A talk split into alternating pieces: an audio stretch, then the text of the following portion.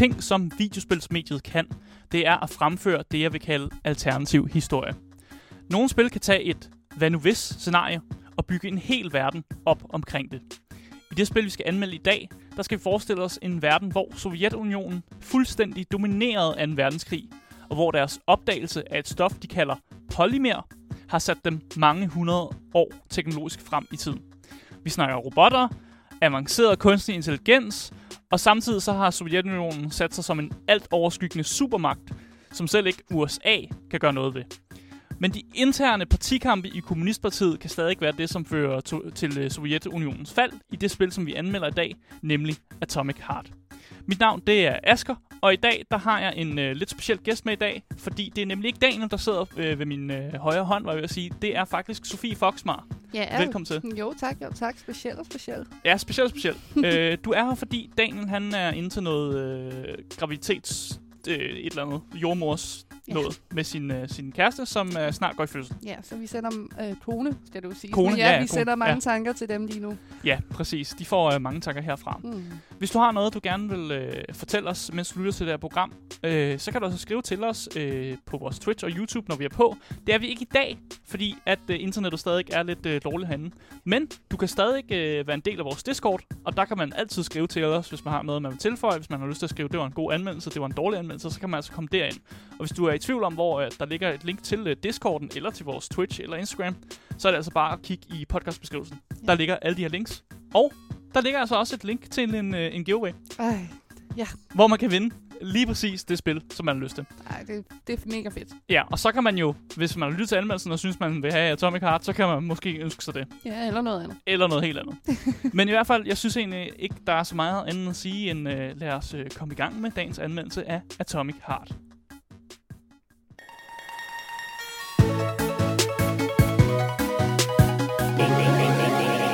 Gameboys.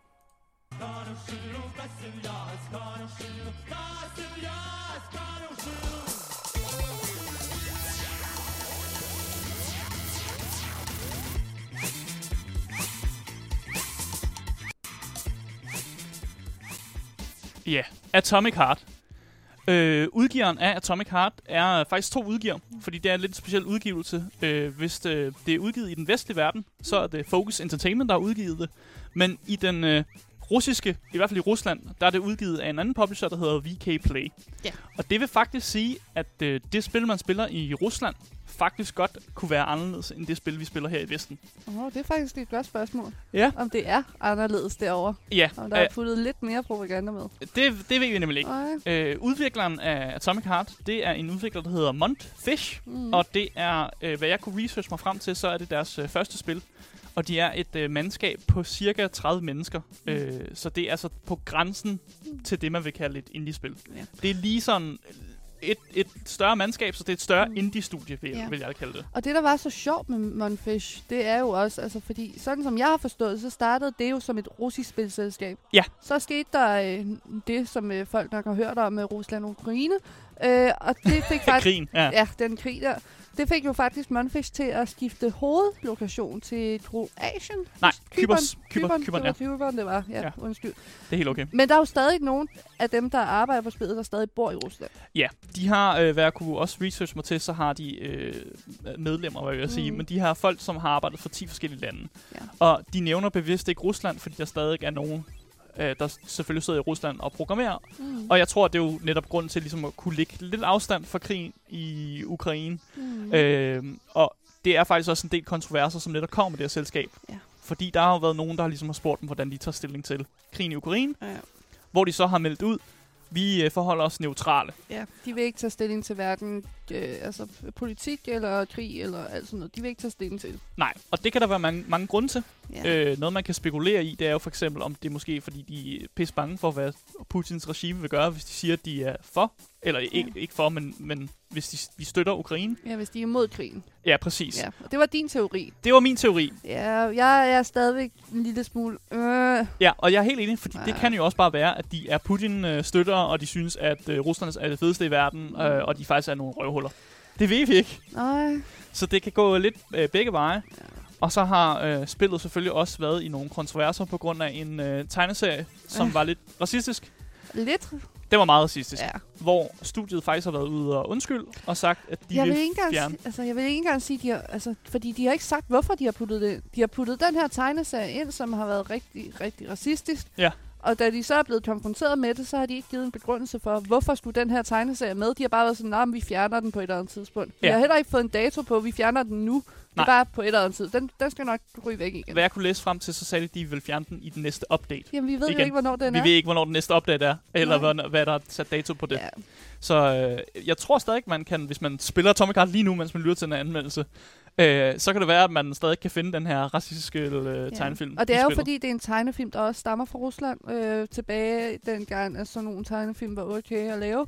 Øh, så det er jo fordi, de har prøvet at lave et billede af, at det her det er Ja. gamle dage, og derfor så så man det her på tv og sådan noget. Præcis. Men, øh, Settingen er jo, at vi er i øh, 1960'erne, Ja. cirka deromkring. Og der lavede man racistiske tegneserier. Walt Disney var selv øh, nogle af dem, Ja, der ja. lavede dem. vi gør det jo også i Danmark, altså, så det skal Ja. man jo ikke, men der er bare ikke nogen grund til at have det med mere. Jeg er helt enig. Jeg synes også, det er noget... Øh, men de har jo valgt at fjerne. Ja, så, på et så igen, tidspunkt. men når man køber spillet, kan man jo vurdere alle de her ting moralsk og etisk ved sig selv, om man, om man Ja. gider at putte penge i det. Mm. Genremæssigt, så kigger vi altså på et spil, som er en first-person shooter. Det er den store genre. Mm. Så er det et single-player-spil.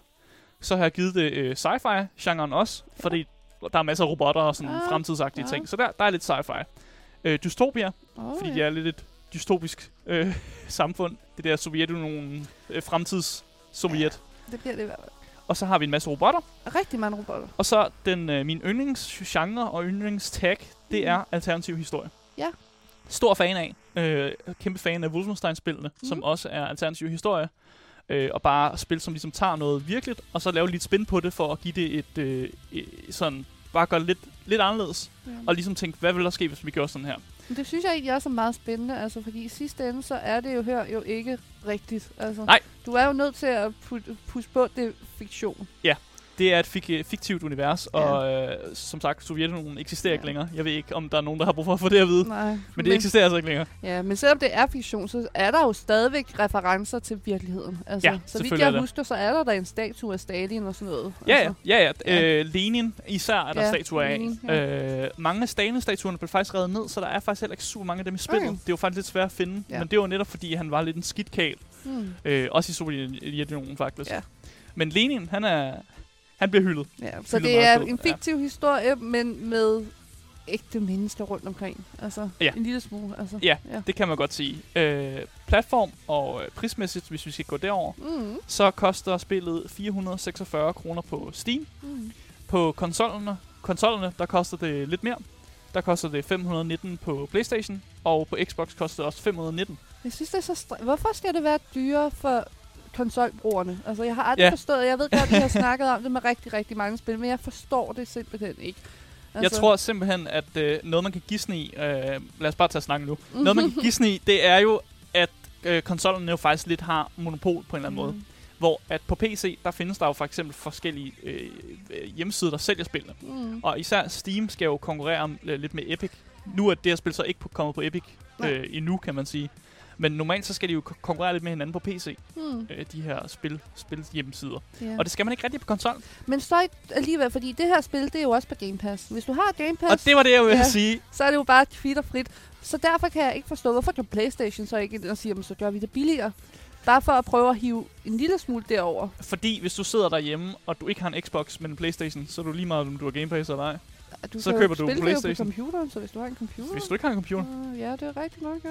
Så er man, bare, man er bare fanget. Man er Nå. fanget af den konsol, og der man sidder henne. Øh, Ja. men ja, som sagt, som du sagde, det ligger på Game Pass. Uh. Det var der, jeg spillede det. Øh, og det, jeg synes altid, det er fedt, når der kommer de her Day One Game Pass. Altså, at Ja. spillet kommer ud, og det er bare direkte ud på Game Pass. Ja. Fordi så føler man, man får, man får noget for pengene, Ja. når man betaler for det her Game Pass. Der er et eller andet i mig, der... Altså, selvom jeg elsker, jeg elsker Dice Business, jeg selv ikke komme ud med det, men der er altid et eller andet i mig, der også tænker, hvorfor er det Dice? Ja, ja hvorfor er det gratis? Hvorfor? Øh, jeg tror, det er, fordi Xbox har betalt for, og Ja. Microsoft har betalt en masse penge for at kunne lægge det på deres service. Mm. Så jeg tror ikke, at det har så meget med, hvorfor er det gratis. Ja, jeg bliver bare altid bange og tænker, åh, oh, så må det være et lortespil. Men tænker du også det, når der kommer en ny film ud på Netflix? Nej. Så bliver du også lidt bange. Nej. Hvorfor, hvorfor er det her? Hvorfor Nej, er den her film allerede ude på Netflix? Nej.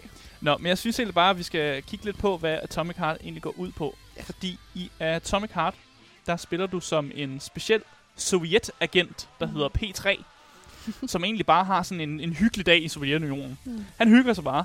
Og landet det øh, står til at skulle fejre aktivering af et netværk, der hedder The Collective 2.0. Åh oh, nej. Øh, og det her netværk, det skulle efter sine gøre det nemmere at kontrollere de her øh, robotter, der render rundt over det hele. Ja. Altså civilrobotter, der bare hjælper fabrikkerne og hjælper mennesker med, med. Mm. alt muligt dagligdags ting. Mm. Men inden at det her netværk, det kan aktiveres, så sker der det, at alle robotter, de går helt, Mm. helt bananas. Ja. Øh, og de aktiverer en hidtil ukendt indstilling, som hedder Combat Mode. Ja. Altså, jeg vil så også sige, fordi nu har jeg, altså, jeg har ikke spillet spillet, men jeg har jo siddet og kigget dig over skulderen. Ja.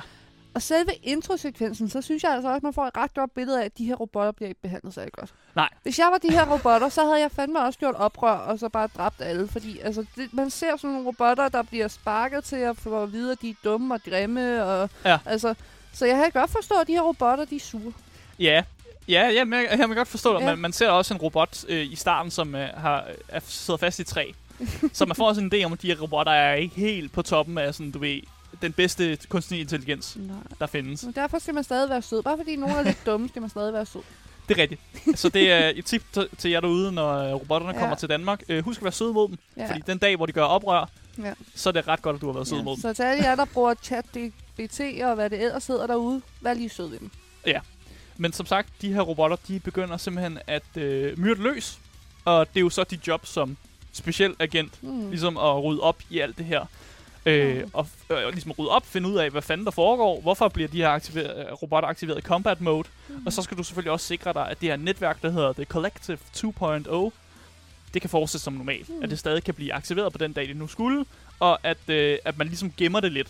Fordi Ja. det var jo det med Sovjetunionen, at hvis der skete en forfærdelig øh, katastrofe, så prøvede man jo lidt at gemme det Ja, for ja. omverdenen, men også for meget af det russiske folk, fordi at, øh, det handlede jo om, at, at øh, Sovjetunionen skulle ikke fremstå svag Mm, nej. eller, eller fejlagtig. Nej, der er jo nogen, der kan huske øh, Chernobyl. Chernobyl, ja. Hvis Ja, man har set den ja, serie, ja. så den fortæller det ret godt i hvert fald. Men jeg synes egentlig bare, at øh, vi skal komme ind i, i kødet af anmeldelsen og snakke lidt om øh, gameplayet i Atomic Heart. Mm.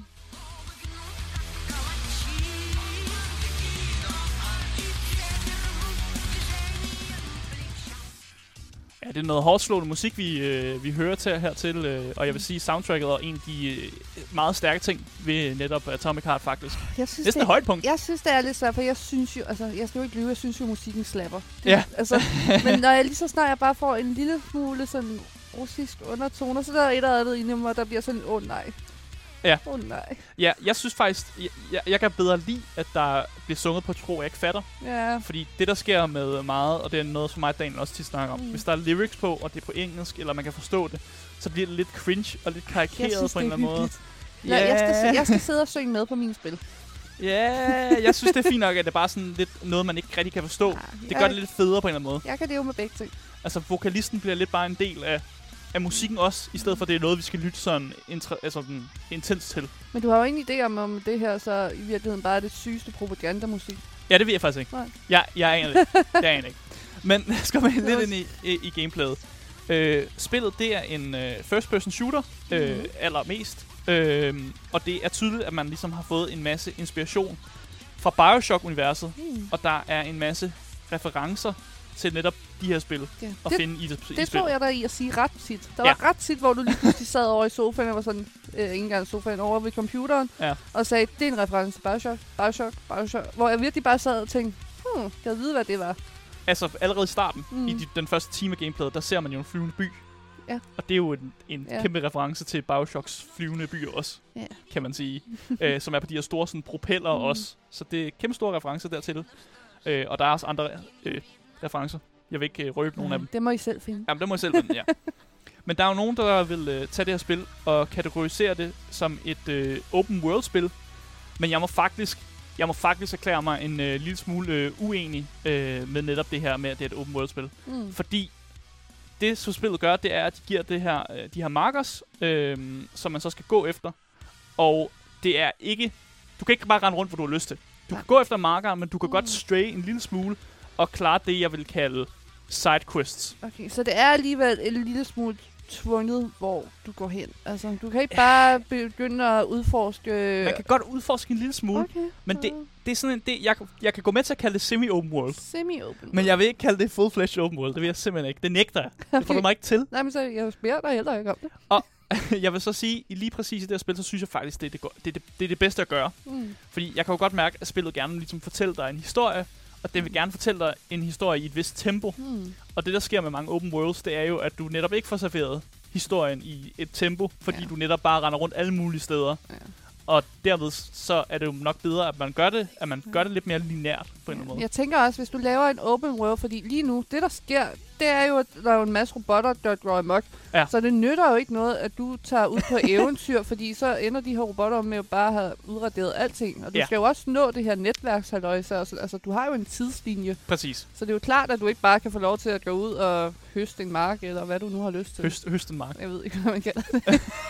Gå ud og høste en mark. Ja, ja. Det er det, man gør i fremtids Sovjetunionen. Ja, ja. Eller fortids fremtids Ja, Sovjetunionen. ja. Altså, Så jeg kan egentlig godt forstå, at man prøver at holde spilleren lidt inde i verdenen. ja. Jamen, jeg, jeg er helt enig. Jeg synes, det er det rigtige at gøre, faktisk. Mm. Øh, spillet gør, bare lige for at snakke lidt om nogle våben og sådan noget der. Mm. Spillet gør brug af meget klassiske våben. Mm. Altså pistoler og AK-47. Ja, ja. Klassisk russisk våben. øh, men der, har, der er også et godt mix af sådan nogle, nogle fremtidsagtige våben, Mm. der bruger elektricitet og plasma ja. til at skyde med. Så der er godt mix mellem den reliable AK-47, og så Mm. du ved energivåben, som skyder med strøm og sådan noget der. Fordi man kan også spørge sig selv, altså, hvis det her det skal være fremtiden, og det er i Rusland og alt sådan noget, hvorfor har man ikke lavet skudsikre robotter? Altså, Ja, ja, ja, ja, ja præcis. Ja. altså Og jeg kan også fortælle at robotterne er, er svage over for elektricitet, ja, ja. hvilket giver mening. Ja. Men ja, de er ikke helt skud, skudfører dog. Du kan godt skyde dem ned. Okay, men der var nogle andre våben, som du havde, som jeg synes var meget mere interessante. Ja, der var sådan et øh, stort plasmavåben, som skød med sådan Der, jeg plasma-elektricitet. tror mere, jeg tænker på øh, melee-våbne. Nå ja, Ja, ja, der, de var var nogle, seje. der var nogle ret seje øh, melee-våben. Ja, man, øh, kunne, som man kunne få en svensker, og man kunne få en fox. Og... Ja, de dem sjove navne. Ej, men det, det, det kunne jeg godt lide. Det er fordi, de er jo lidt mere improviseret Mm. melee-våben. Det er lidt bare nogen, der har tapet noget fast til, eller Ja. nogle stykke jern og sådan noget Og det der. er Og den så, bedste måde at lave et melee-våben på. Det er Jamen, det bare, er altså, putte alting på, og så ser den her sej ud. jamen, helt rigtigt. Ja. Øh, alle de her våben, man får i spillet, de kan opgraderes via forskellige komponenter, du ligesom finder mm. i spillet. Og øh, man kan finde nogle specielle opgraderinger, som findes i det, jeg, jeg vælger at kalde puzzle-bunker. Mm-hmm. Og Det lyder lidt fejl, når det kommer fra dig. ja, jeg er ikke så glad for puzzles. Nej, det er det. Men jeg må faktisk indrømme, at mange af de puzzles, der er med i netop Atomic Heart, det er sådan, jeg kan godt, jeg kan godt holde det ud faktisk. Okay. Og jeg synes faktisk, at nogle af dem er meget kreative og meget anderledes puzzles, end det man normalt vil se. Ja, altså nu, jeg kiggede ikke med, da du fik at vide, hvordan man skulle løse de her puzzles, men der var nogle gange, jeg kiggede over på skærmen, da du var i gang med de puzzles, hvor jeg virkelig sad og tænkte, jeg forstår ikke. Jeg ligner en wizard, når jeg, er i gang, når jeg går i gang med de her jeg puzzles. forstår her. ikke, hvad det er, der foregår lige nu. Mm. Altså, og det synes jeg er spøjs, fordi normalt hader du puzzles. Ja. Og der var tit, jeg kiggede over, så var du i gang med de der puzzles, og jeg blev ved med at være sådan, hvad synes du om det? Og sådan, ja, det er egentlig okay. Ja, jamen det er faktisk Det- egentlig okay. det Der kom meget bag på mig. en gang imellem, hvor man bliver en, en lille smule frustreret. Ja. Men jeg vil faktisk synes, at jeg synes faktisk, at de var kreative og anderledes nok til, at jeg synes, det var fedt. Og der er flere af dem. Mm. Så øh, når man går ind og lockpicker noget, så er det ikke den samme type lock, Nej. man ligesom skal på, og man skal bruge andre redskaber til Ja. ligesom at løse dem på. Mm. Og det synes jeg egentlig er, er godt, man gør det. At man giver noget diversitet i den Nå. måde, man, man lockpicker på. Diversitet Ja, ja, ja. låse. Ja, ja, det er ikke bare den klassiske Skyrim øh, lockpicking. Den er ellers god. Den er også god, den er også god. Øh, men i løbet af spillet, der finder du også nogle øh, blueprints, mm. Som jo gør, at du kan lave nye våben. Ja. Så du er ikke øh, fanget med dit melee-våben i starten. Du kan lave øh, pistol, du kan lave AK-47, Mm. du kan lave de her våben. Altså, vil du kalde det her for et crafting-system? Ja, der er et crafting-system. Okay. Ja, det er det lød du ikke så glad for. Nej, fordi det er fordi det der med at sige noget, at der er noget crafting i noget, så er det sådan, åh, oh, okay, så skal jeg gå rundt og, og sådan Ja. lede efter ting. Mm. Øh, og, og man leder også en lille smule i det her spil. Til gengæld har de lavet et rigtig godt loot-system, mm. hvor man egentlig bare rækker sin hånd ud, som er den her magiske handske, man egentlig har, Mm. som egentlig bare får ting til at flyve ud af skufferne. Ja, det, han er lidt magnetisk, ikke? Altså, Han bare- har nogle magnethænder. Ja. Og det er den bedste måde at gøre det på, fordi mm. så skal man ikke uh, se en, en animation af en, der uh, ruder rundt. Jeg vil sige, noget, som jeg ikke med, men scanningsmåden, man laver, når man scanner efter Ja. ja. ting, det var jeg vild med.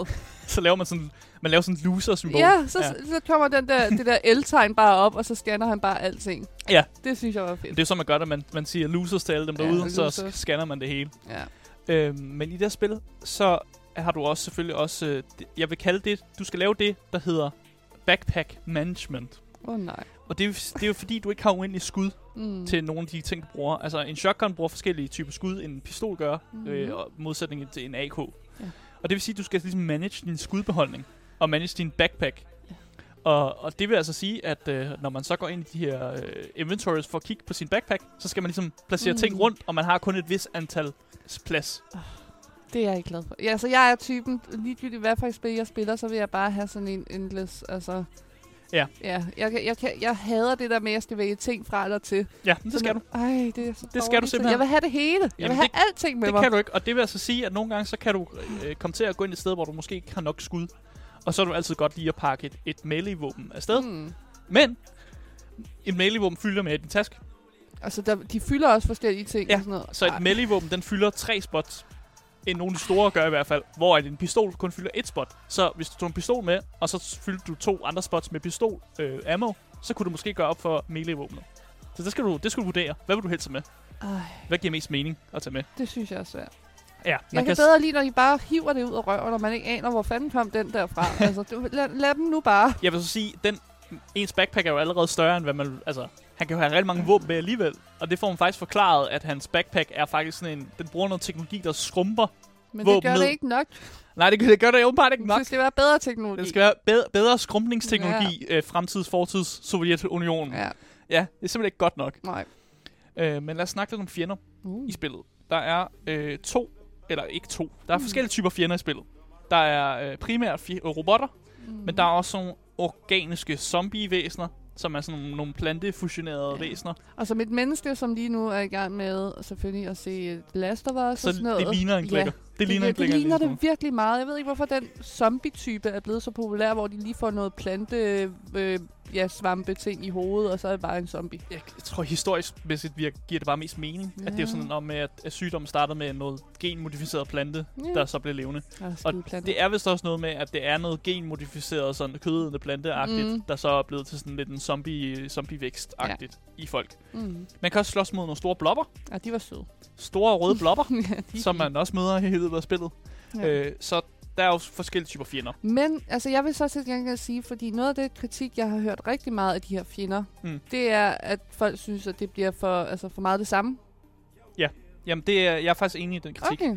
Øh, når man når hen mod slutningen, i hvert fald over middel øh, af spillet, så er det meget de samme typer fjender. Du Ja. ja. har set det, der er af fjender i spillet, og du møder de samme igen og igen. Men det begyndte ikke at kede dig, at det bare var Jo. det samme. Okay. Jo. Jo, det gør der. Mm. Øh, og det eneste, som så gør, at jeg kommer igennem spillet, det er jo netop, at jeg føler mig mega awesome ved at bare save dem i stykker. Fordi jeg ved ligesom, hvad deres svagheder er, og hvad, deres, hvad de kan finde ud af og sådan noget Mm. der. Så man har lidt styr på dem, Ja. og så føler man sig lidt sej. Mm. Men, øh, men jo, jeg er enig. De, øh, der bliver ikke øh, nok sådan progression i, hvilke typer fjender man møder. På et tidspunkt, så løber spillet bare tør Mm. for fjender. Øh, og jeg vil så sige, at den, vis, den viser jo meget det der med, at nogle typer fjender er svage over for noget, men jeg endte faktisk med at bare bruge min trusty shotgun mod alle typer fjender. En god shotgun kan altså klare Ja. det hele. En god shotgun, og så er man så heldig, at man kan få sådan nogle ting, man popper ind i sit våben, som så gør, at de giver stødskade for eksempel. Uh. Så man kan egentlig bare putte noget andet type skade på sit våben, og så Mm. ender man faktisk med, at man måske bare bruger én type våben, fordi Mm. det er bare... Man kan bare få den til at give en anden Ja. type skade alligevel. Så robotter kan ikke de stød, og zombier kan ikke de shotgun. Zombier kan heller ikke lide men, men, men ja, de kan heller ikke, de kan heller ikke lide at blive skudt, I guess. ja, men du har helt ret. Det, Ja. er, det er sådan, man løser og zombier. Hvad, hvad med man. blobben? Hvad har den imod? Øh, blobben kan ikke lide, hvis du skyder den med rigtig øh, ammunition. Okay. Der, der, Så den kan bare heller ikke stød. shotgun. Ja, det er det mest stødangreb, du skal Okay. bruge med den. Og Okay. melee-angreb er også Ja. rigtig godt mod blobben, faktisk. Ah, okay. Det er den ty- type... Ja, melee er rigtig godt mod blobben. Okay. Bare gå hen og slå på den. Præcis. Øh, men udover dine øh, våben, Mm. så er du faktisk også udstyret med den her intelligente handske, ja, som hedder Charles, Ja. som er din samtalekammerat. Mm. Men øh, den har altså også nogle skills. Øh, den, udover at den selvfølgelig gør looting nemmere, med at lave det der magnetsystem. Tak for det, fordi jeg har puttet ind i det, Monfish. Så er den også udstyret med øh, en masse forskellige skills. Mm. Og den primære skills, du har, det er sådan en lille chok, hvor du kan skyde sådan en lille chok ud, Mm. og så stunner du og giver, en, øh, giver lidt i skade. Øh, og det er den primære skill, som den her handske har, og den kan du ikke rigtig fjerne, den her shock skill. Nej. Men den har også nogle andre skills, som du selv får lov at vælge.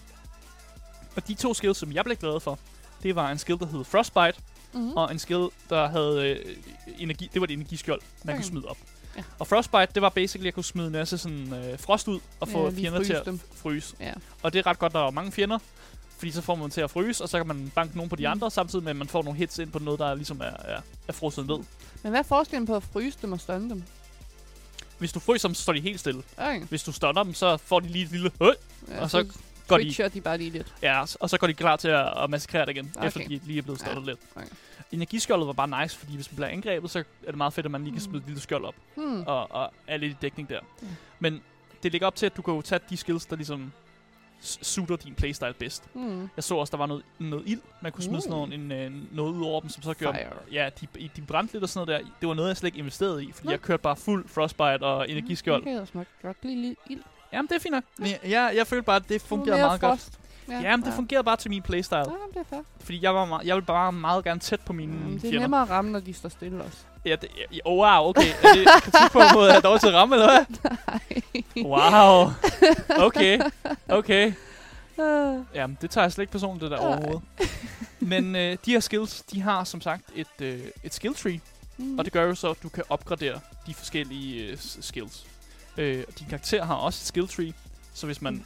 Ikke er så vild med alle de skills, man har, så kan man også bare opgradere sin karakter. Vil du sige, altså er det et massivt skill tree, vi er ude i, eller er det bare sådan lidt Nej, det er ret simpelt. ret simpelt? Mm. Der er, sådan, der er få tracks mm. i Mm. et skill tree.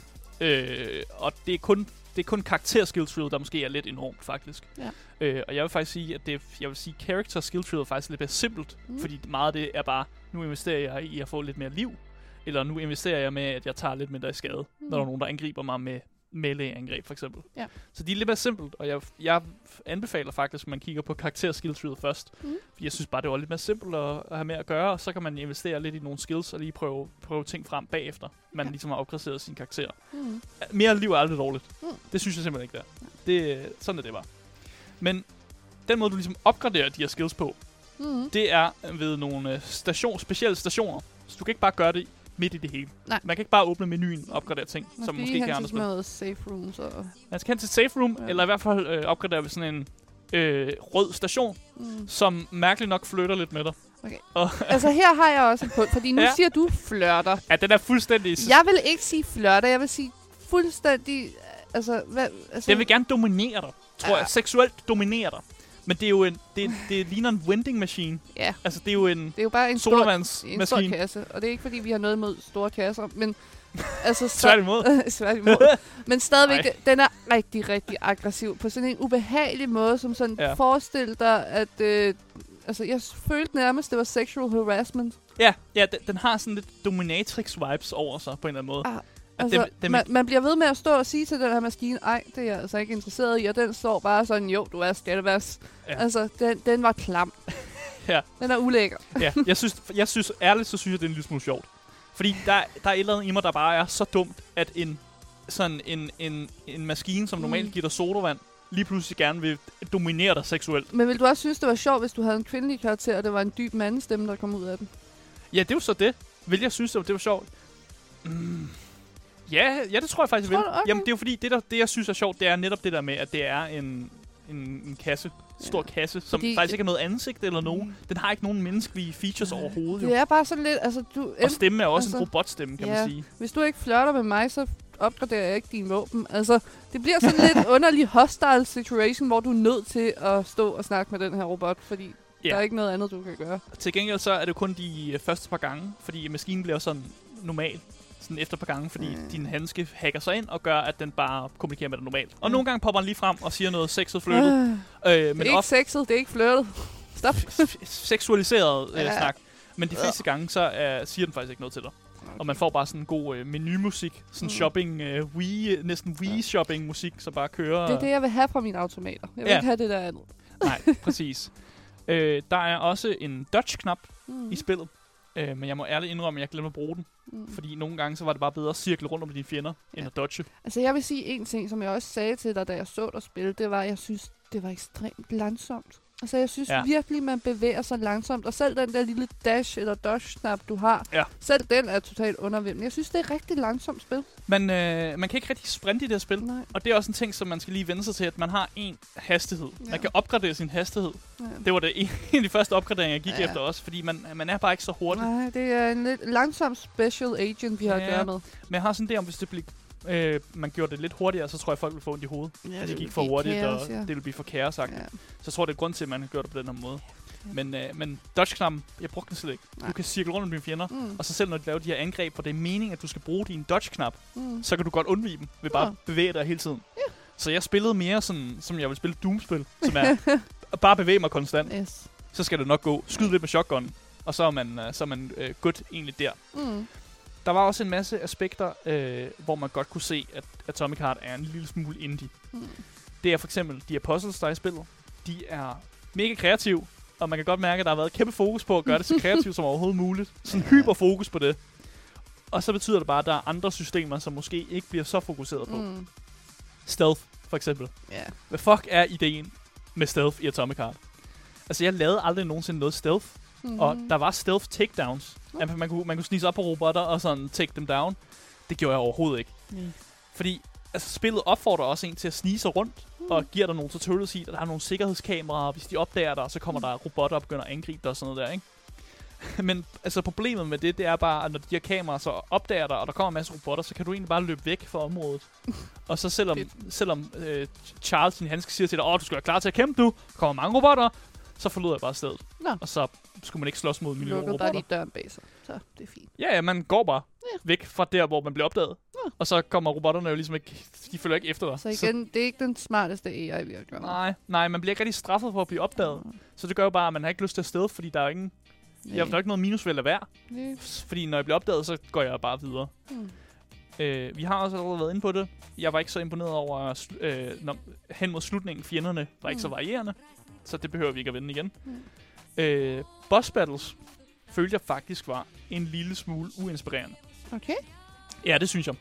Højdepunktet af boss battles, battlesene, det var musikken og settingen og designet af Okay. robotterne. Altså, der var sådan en fed boss battle fight, der var sådan teater, Ja. øh, robotteater og sådan noget der. Men mega fed musik, der spiller, og... Øh, men selve boss battlen er bare løb og skyd. Okay, fordi det synes jeg... Altså, Og nogle gange hop. altså, vi skal jo ikke komme udenom, at det her spil, det fik også rigtig meget påtag, fordi der er øh, to ballerina-robotter, Ja. øh, som er blevet promoveret rigtig meget. Ja. Altså, var det også undervældende, så at møde dem og sådan? Ja. Altså, Ja, det var det. Okay. De var faktisk... Øh, jeg synes også, mange boss battlesene var bare nemme. Generelt nemme. Og selv når jeg var dårligt og ikke fik hoppet på det rigtige tidspunkt, eller Mm. ikke fik undvidet et angreb, så synes jeg bare, at spillet var meget god til at sige, om du mister bare lidt skade her, og nu Ja. kan du heal op igen og sådan. Altså, Men man kan vel altid tune på en sværhedsgrad? man kan tune på sværhedsgraden. Jeg spillede bare på normal. Ja, ja. Det gør jeg altid med mine Ja, ja. spil, fordi jeg tænker, det er sådan, at det vælger man gerne vil have, at man spiller Mm. spillet. Men, men igen, det kan være, at øh, jeg, jeg synes, det var lidt nemt. Okay. Og jeg synes, men jeg synes bare, at de der boss battles var lidt uinspireret på en eller anden måde. Mm. Det var meget store robotter, de laver mange de samme, samme type angreb, og mange af dem var runde. Store, store runde bolde, som godt kan lide at trille, trille rundt og sådan noget. Nej, hvor hyggeligt. Er øh, mega hyggeligt, men, men meget det samme. Ja. Og jeg var lidt irriteret over, at der ikke var en sådan organisk skurk på et tidspunkt. At det var meget... Alle bosserne var meget robotter. Der er nogle store blobber. Der er en stor Ja. blob på et tidspunkt. Men ellers så var de andre bosser bare sådan store robotter. Mm, så Store du får ikke lige lov robotter. til at have en boss fight mod Lenning eller noget? Mod hvem? Lenin, eller hvad du sagde? Nå, Lenin. For helvede, han skulle død. Ja, ja. Så en anden. Nej, man får ikke et boss battle mod en eller anden stor, øh, stor mand i kommunistpartiet. Ej, det kunne være sjovt. Nej, desværre. desværre. øh, jeg vil ikke snakke så meget om slutningen. Nej. Øh, men bare lige for at vende en lille smule, så var slutningen en lille smule anderledes og meget uventet. Ja. Men ikke på en dårlig måde. Nej. Ikke på en dårlig måde. Interessant. Ja. Interessant. Øh, jeg kan ikke forstå, hvad der er med de her seksualiserede robotter, for at være helt ærlig. Øh, jeg synes, formålet med dem var lidt mærkeligt. Og man får en forklaring på, hvorfor der er de her to twin-robotter. Og hvorfor de ser ud, som de gør. Ja. Men det er bare stadig sådan lidt, oh, okay. Ja, det sælger. Altså, jeg kan stadig... Der var nogle close på Robotbot. Åh, oh, ja. Og det, oh, der, det jeg er der tror- nogen, der godt kan lide, Og det var også det, der fik rigtig mange mennesker til at kigge på det her spil til at starte med. Det var, at vi blev præsenteret for ja. de her øh, flotte ballerina robotter altså som øh, dansede rundt og var flotte og elegante. Ja. Og jeg tror bare lige så snart vi har en mulighed for at øh, finde noget seksuelt i et spil, om mm. Det så er stor øh, vampyrdame, eller om det nu er sexede robotter, Ja. så gør vi det. Altså, Men du, du løj over for mig. jeg løg. Du sagde til mig, man kan have sex med robotterne. Det sagde jeg ikke. Man kan kæle lidt med dem. Nej, jeg, jeg havde set en Ja. video af, hvor man lige sådan øh, holder på en af de der robotters øh, ansigter og lige nusser hende lidt og sådan noget. Ja. Altså, og det tog jeg som, ej, Der er fandme ikke meget nus. nej, det er Der er fandme ikke meget robotnus i det her spil. Ja. Så øh, det, det, det er der jeg, ikke. jeg beklager, at jeg tog dine drømme fra dig. hvis du går ind til Atomic Heart med øh, drømmen om, at du får lov til at lave seksualiserede ting med robotter, Ja. så får du... Det er ikke det her spil. Nej. Du får primært lov til at skyde dem ja. og, og være voldelig over for dem. Og, og så er der også en robot, der gerne vil dig. Der er også en robot, der gerne vil dig. Ja. Men øh, din agentmand, han vil ikke så meget robotten. Nej. Så du får ikke udleveret dine robot-seksuelle fantasier, Men der desværre. er ikke close-up af en robotnumse. Øh, Ja, Så meget kan vi give jer. okay. øh, og med det, så synes jeg egentlig bare, at vi skal gå ind i øh, narrativet i Atomic Heart. Mm.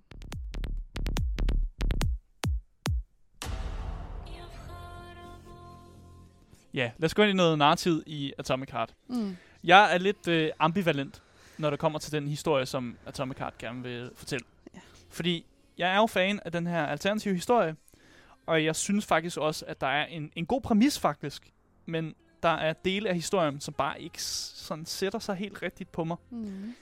I store dele af spillet, der snakker du med den her handske, som hedder Charles. Og den giver dig kontekst, fordi din karakter har slået hovedet under krigen, og dermed ikke husker særlig godt. Så det er jo perfekt. Det er Ja, altid godt at give... Altid amnesia. Ja, ja. Altid Ja. give en karakter øh, øh, hovedproblemer, fordi så Ja. kan man forklare dem ting, som de burde vide. Mm. Og det er jo sådan, det får vi jo også vide som spiller, så Ja. når, når han bliver forklaret nogle ting. Og din handske fungerer øh, som en eller anden form for djævelens advokat, Mm. fordi det er ret tydeligt, at øh, ham her P3, som du spiller, han har slugt alt den sovjetiske propaganda. Ja. Altså, han er jo slået hovedet, så de har programmeret ham til at være elske Sovjetunionen, og virkelig være sådan, at jeg gør det for Mother Russia og alt det der, ikke? Ja. Han er, han er helt slugt, så det er faktisk sin robothandske, Mm. som skal være sådan et, Nå, men hvem er nu, hvis det her er tilfældet, eller har du tænkt det på den her måde, og amerikanerne tænker sådan her om tingene, hvad er, er, er det ikke også en måde at tænke på? Ja. Og faktisk prøve, for faktisk lidt sådan converted Mm. P3 til at være, du ved, åh oh, ja, Sovjetunionen kan aldrig gøre noget forkert til at, at sætte spørgsmålstegn ved en masse ting, og faktisk være en lille smule kritisk over for Sovjetunionen. Ja. Øh, og det synes jeg er en god måde at gøre det på. Men, der er en del af det, hvor at jeg tænker, hvis man er et ungt menneske, som Ja. spiller det her spil, og man måske ikke fatter mange af de her dybere, intelligente samtaler, så kan man godt blive solgt lidt af den sovjetiske propaganda faktisk. Ja. Og få en fornemmelse af, at, øh, at Sovjetunionen og kommunismen bliver snakket rigtig meget op. Hvis man ikke ser det større billede, og man ikke kender den rigtige historie, og man ikke er kildekritisk og historiekritisk til, når man går ind til det her spil. Ja. Og det er jeg, fordi jeg ved rigtig meget om historie.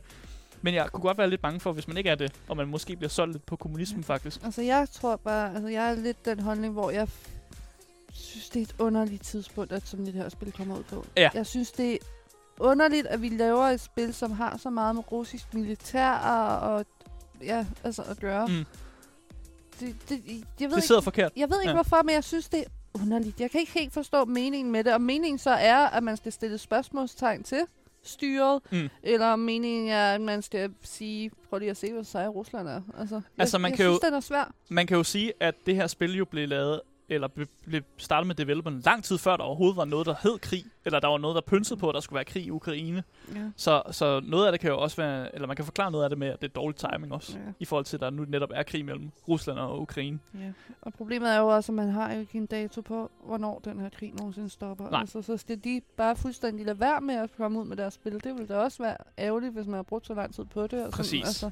Og jeg kan også fortælle, bare lige for at sætte en krølle på halen, så Mm. anbefaler den ukrainske regering ja. faktisk, at du lader være med at købe det her spil. Ja, de vil gerne have det bandet, især i Ukraine, men også meget gerne have det fjernet fra andre lande. Ja, præcis. Og opfordrer til, at man lader være med at købe Ja.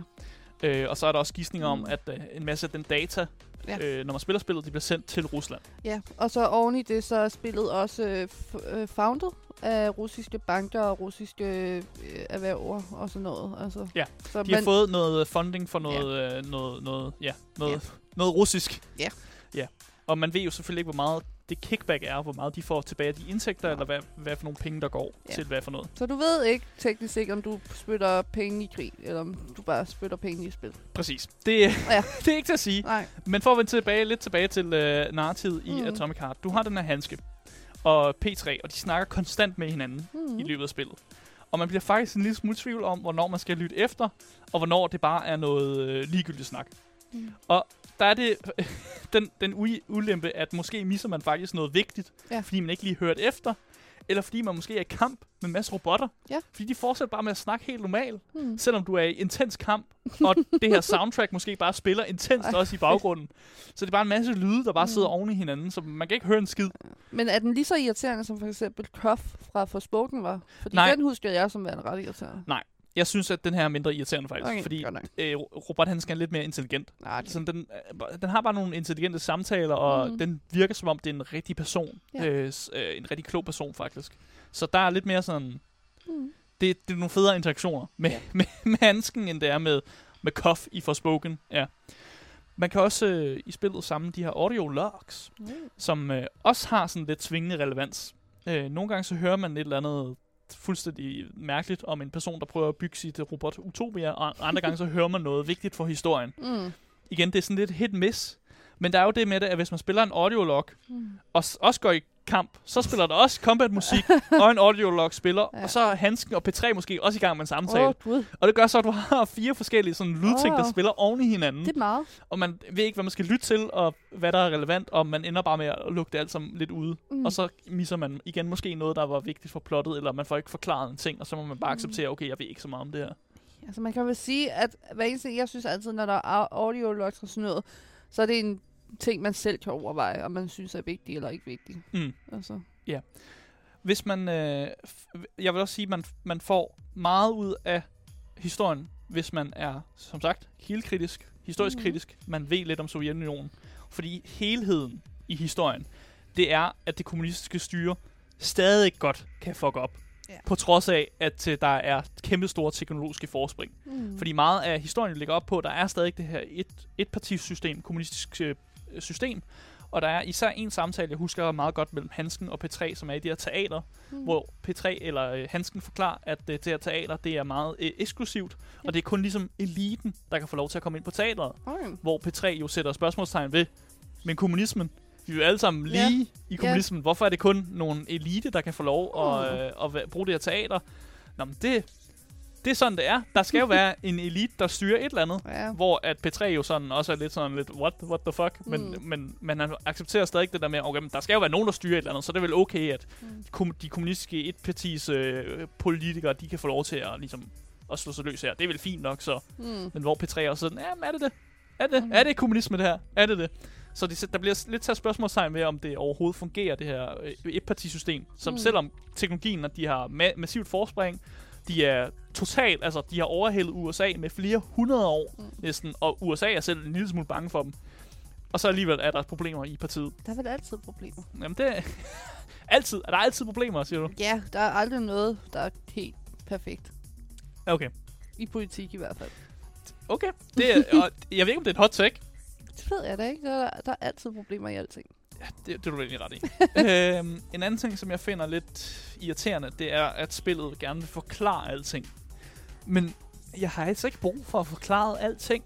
Mm. Altså, jeg ved godt, der er sket sådan teknologiske fremspring.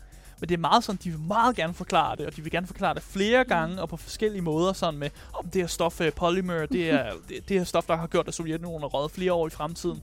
Man får aldrig den der, du ved, den teknologiske sådan dybde forklaring på, hvad det egentlig er. Mm. Man får bare at vide om det hele tiden, og får at vide, hvad godt det har gjort, og det Ja. har nu gjort det her, og det er skyld i, at vi, vi nu er her, og Mm. folk tænker på den her måde, og sådan noget det her. Så vi er rigtig glade for polymer.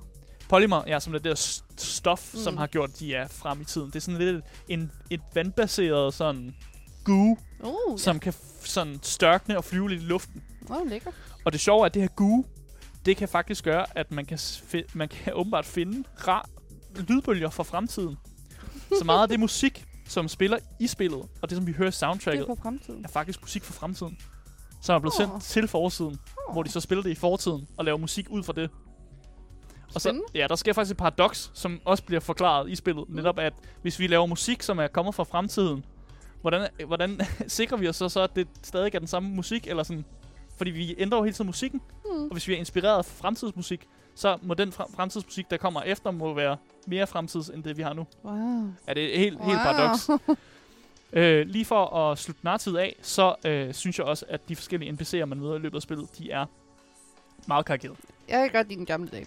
Jamen, hun er også karikeret. Ja, hun er sød. Hun, øh, man møder en karakter, der hedder Granny Sina Mm. i starten, og hun er meget karikeret som den der gamle russiske dame, som Ja. er sådan lidt, ja, ja, okay, nu har jeg styr på det, og hun ved lidt mere, hun lige, hun lige siger.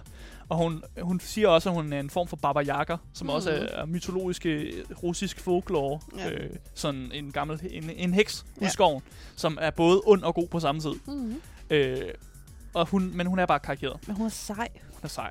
Ja, sure. Men igen, mange af de andre øh, NPC'er, du møder, øh, de her øh, for eksempel kommunistiske forskere, eller de, der er høje i kommunistpartiet, er også bare super karikeret. Og meget, næsten todimensionelle, fordi de bare bliver sådan lidt en, en skal af det, man tænker, de nok er. Og så er de Mhm. det bare. Sådan uden at være helt, helt dybe i det. Mm. Jeg synes også, P3, han er Ja. det er rimelig dårlig personlighed, sige. ja. Altså, der, man, kunne, altså, man har ikke engang ladet ham stå åben for, at, at spilleren kan putte sig selv ned over karakteren. Mm. Han er bare blevet sådan lidt en... Med. Han er lidt den der hovedkarakter, som jeg egentlig er lidt ligeglad med. Han er hovedkarakter, ja, som man er lidt lig- ligeglad med, fordi han er også en lille smule dum og sådan noget med. Han har spist meget af den sovjetiske propaganda og sådan noget der. Så han er lidt sådan bare... Han er meget sådan actionhelt-agtig på en eller anden måde. Og I guess, det er fint nok, når man, Mm. det er en first-person shooter, og man skal være lidt en actionhelt. Så bliver det også okay, han er sådan lidt på den måde der.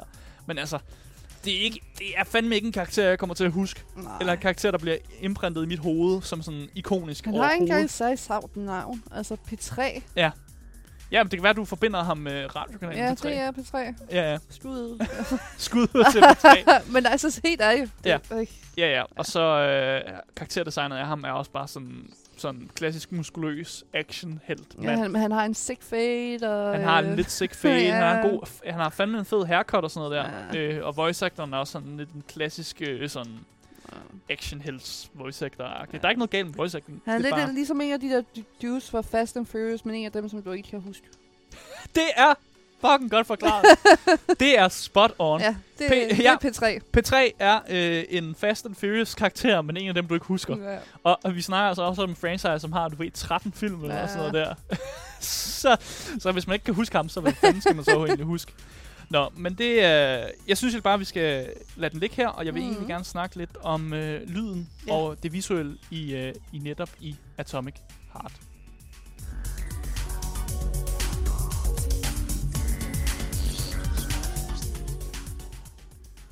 Jeg synes, at øh, lydmæssigt, så det musik, vi også har lyttet til i baggrunden Mm. mm. øh, af hele den her anmeldelse, det er voldsomt stærkt. Ja. Jeg synes, det er et vildt godt soundtrack, faktisk. Øh, det er et banger, du har selv sagt det. Det er en banger. Og jeg synes, at den kampmusik, altså battlemusik, der spiller, mm. øh, når du er i gang med kamp, den er fucking fantastisk. Ja. Det er noget af det bedste. Øh, og jeg elsker faktisk, hvordan at øh, musikken den fader op og sådan ned Mm. nogle steder. Ja. For eksempel, hvis du går rundt i sådan en lille øh, russisk landsby, så er der nogle højtalere rundt omkring, og de spiller jo noget af det her musik, som mm. lidt bare sådan er sat på, sådan, øh, fordi det var bare det, der kørte, da robotten er angrebagtigt, ikke? Mm. Og lige så snart, man så kommer i kamp, så fader musikken op, og så bliver det en del af kampmusikken, Ja. og den bliver meget mere intenst, og det går helt amok i den her musik. Men det er jo også en, altså, en komponent, komponist, I har med at gøre. Ja, der er øh, to komponister, der ligesom har været primært øh, tilknyttet det her øh, spil. Den ene er Mick Gordon, Woo! som er øh, en af de bedste komponister, der Ja. findes derude, har lavet Doom-soundtracket, Ja. og jeg kunne snakke ham op, øh, rose ham til skyerne. Og så er det øh, en, der hedder Jeffrey, øh, som også går under Mm. navn Jeff Plays the Guitar, Ja. hedder han, som faktisk har været den, der er hovedkomponisten. Ja. Det er ham, der har lavet aller, allermest Ja. af, af musikken i det her spil, Ja. faktisk. Og Mick Gordon har bare været med til at lave lidt battlemusik en gang Mm. imellem. Ja, men vi kan jo faktisk lige hurtigt, bare lige for at lukke den, sige, at Mick Jordan, han har jo været ude og sige, øh, han er med Ukraine, og han har faktisk valgt at donere alt, han har tjent for det her spil, Hele sin løn. til, øh, til øh, Ukraine og ja. til alt sådan noget der. Altså, Ja. Så godt for dig, Mick. Så, ja, han er bare en er sådan helgen på Ja. jorden, på en eller anden måde. Ja. Ikke, ikke for, with Mick. ja, vi, øh, vi pusser hans glorie. Ja. Det gør vi altid her på Game Boys. det er altid fedt. Øh, men igen, den måde, de har lavet lyddesignet på, hvornår der kommer ind, hvornår det ligesom mm. Spiller, er bare super fed. Ja. Og jeg har allerede været inde på det. Bossmusikken er bedre end boss battlen. altså, det musikken er seriøst bedre end boss battle, og man har lyst til bare at kæmpe videre, bare for at musikken kan blive ved med at spille. Mm. videre. Fordi det bare er så enormt fedt. Mm. Øh, og bare, jeg er bare altså blæst bagover, over hvor godt lydbilledet faktisk er i det her spil. Øh, bedre end spillet selv, faktisk. Mm. Altså, vi, jeg ved ikke, om vi har kommet godt ind på kritikken af noget af det her spil, men det lydmæssigt er helt klart Ja. ja. kæmpestort højdepunkt. Man kan også sige, at det her soundtrack, som vi lytter til nu, det blev uploadet på YouTube for tre dage siden og har allerede 500.000 views. Ja, og rigtig mange russiske kommentarer også. Ah. Chatten er fyldt med russiske Men musikken er personer. god. Ja, musikken er pissefed. Øh, og mit eneste lille kritikpunkt til musikken, det er, at øh, den måske er en lille smule for hård nogle steder. Mm. Øh, og faktisk så fortsætter den længere, end den burde gøre. Okay. Fordi at øh, man er måske i gang med kamp, og så er man ved at være færdig med kampen, og så spiller musikken stadig. Man er sådan, okay, jeg er ikke i kamp længere, rolig nu. Ja. Eller måske er man kun i kamp med øh, to små fjender, og så er det måske ikke helt nødvendigt, at vi får det der, du ved, Jo, altid nødvendigt. sådan noget virkelig musik, hvor jeg virkelig føler, at nu skal jeg til at save dæmoner i stykker. Men det er jo ikke det, jeg er i gang med. Jeg står bare og slår på to små robotter, eller sådan noget der. Ja, ja.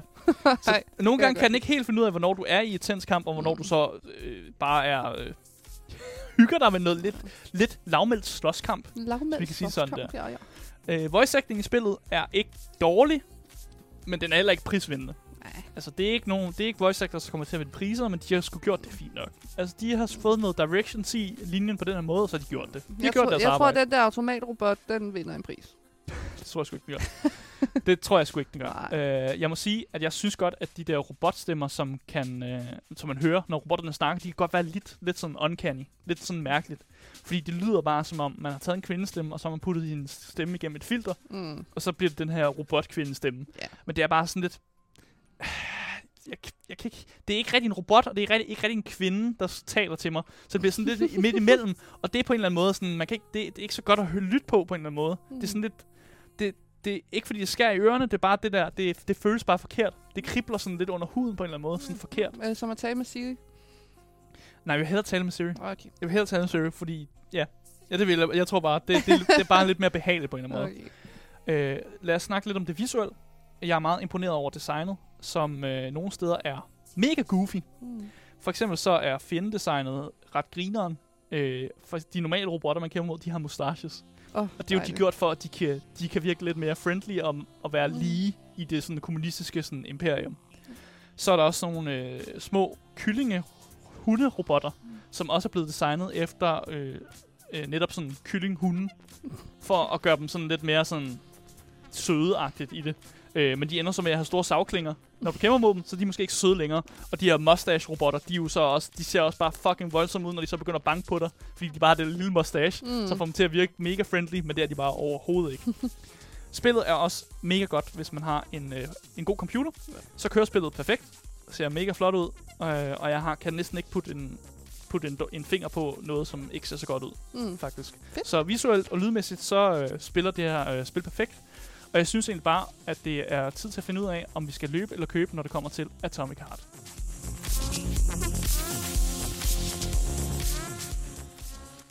Ja.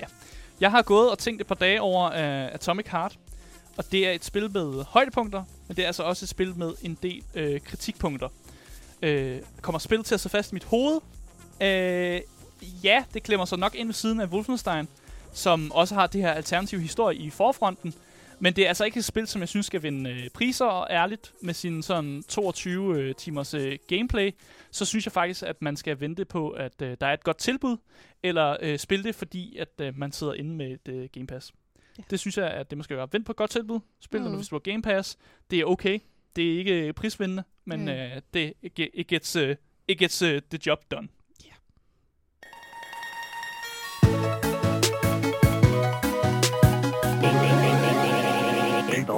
Men det var altså alt, hvad vi havde for i dag i dagens anmeldelse af uh, Atomic Heart. Uh, hvis du har noget, du gerne vil kommentere, så kan du altså finde en masse link i uh, podcastbeskrivelsen til vores, uh, blandt andet vores Discord og skrive det derind. Uh, der er ikke andet at sige, end at uh, du har lyttet til mig i dag, Asker, og jeg har haft uh, Sofie Fox med i studiet, og vi ses. Hej hej.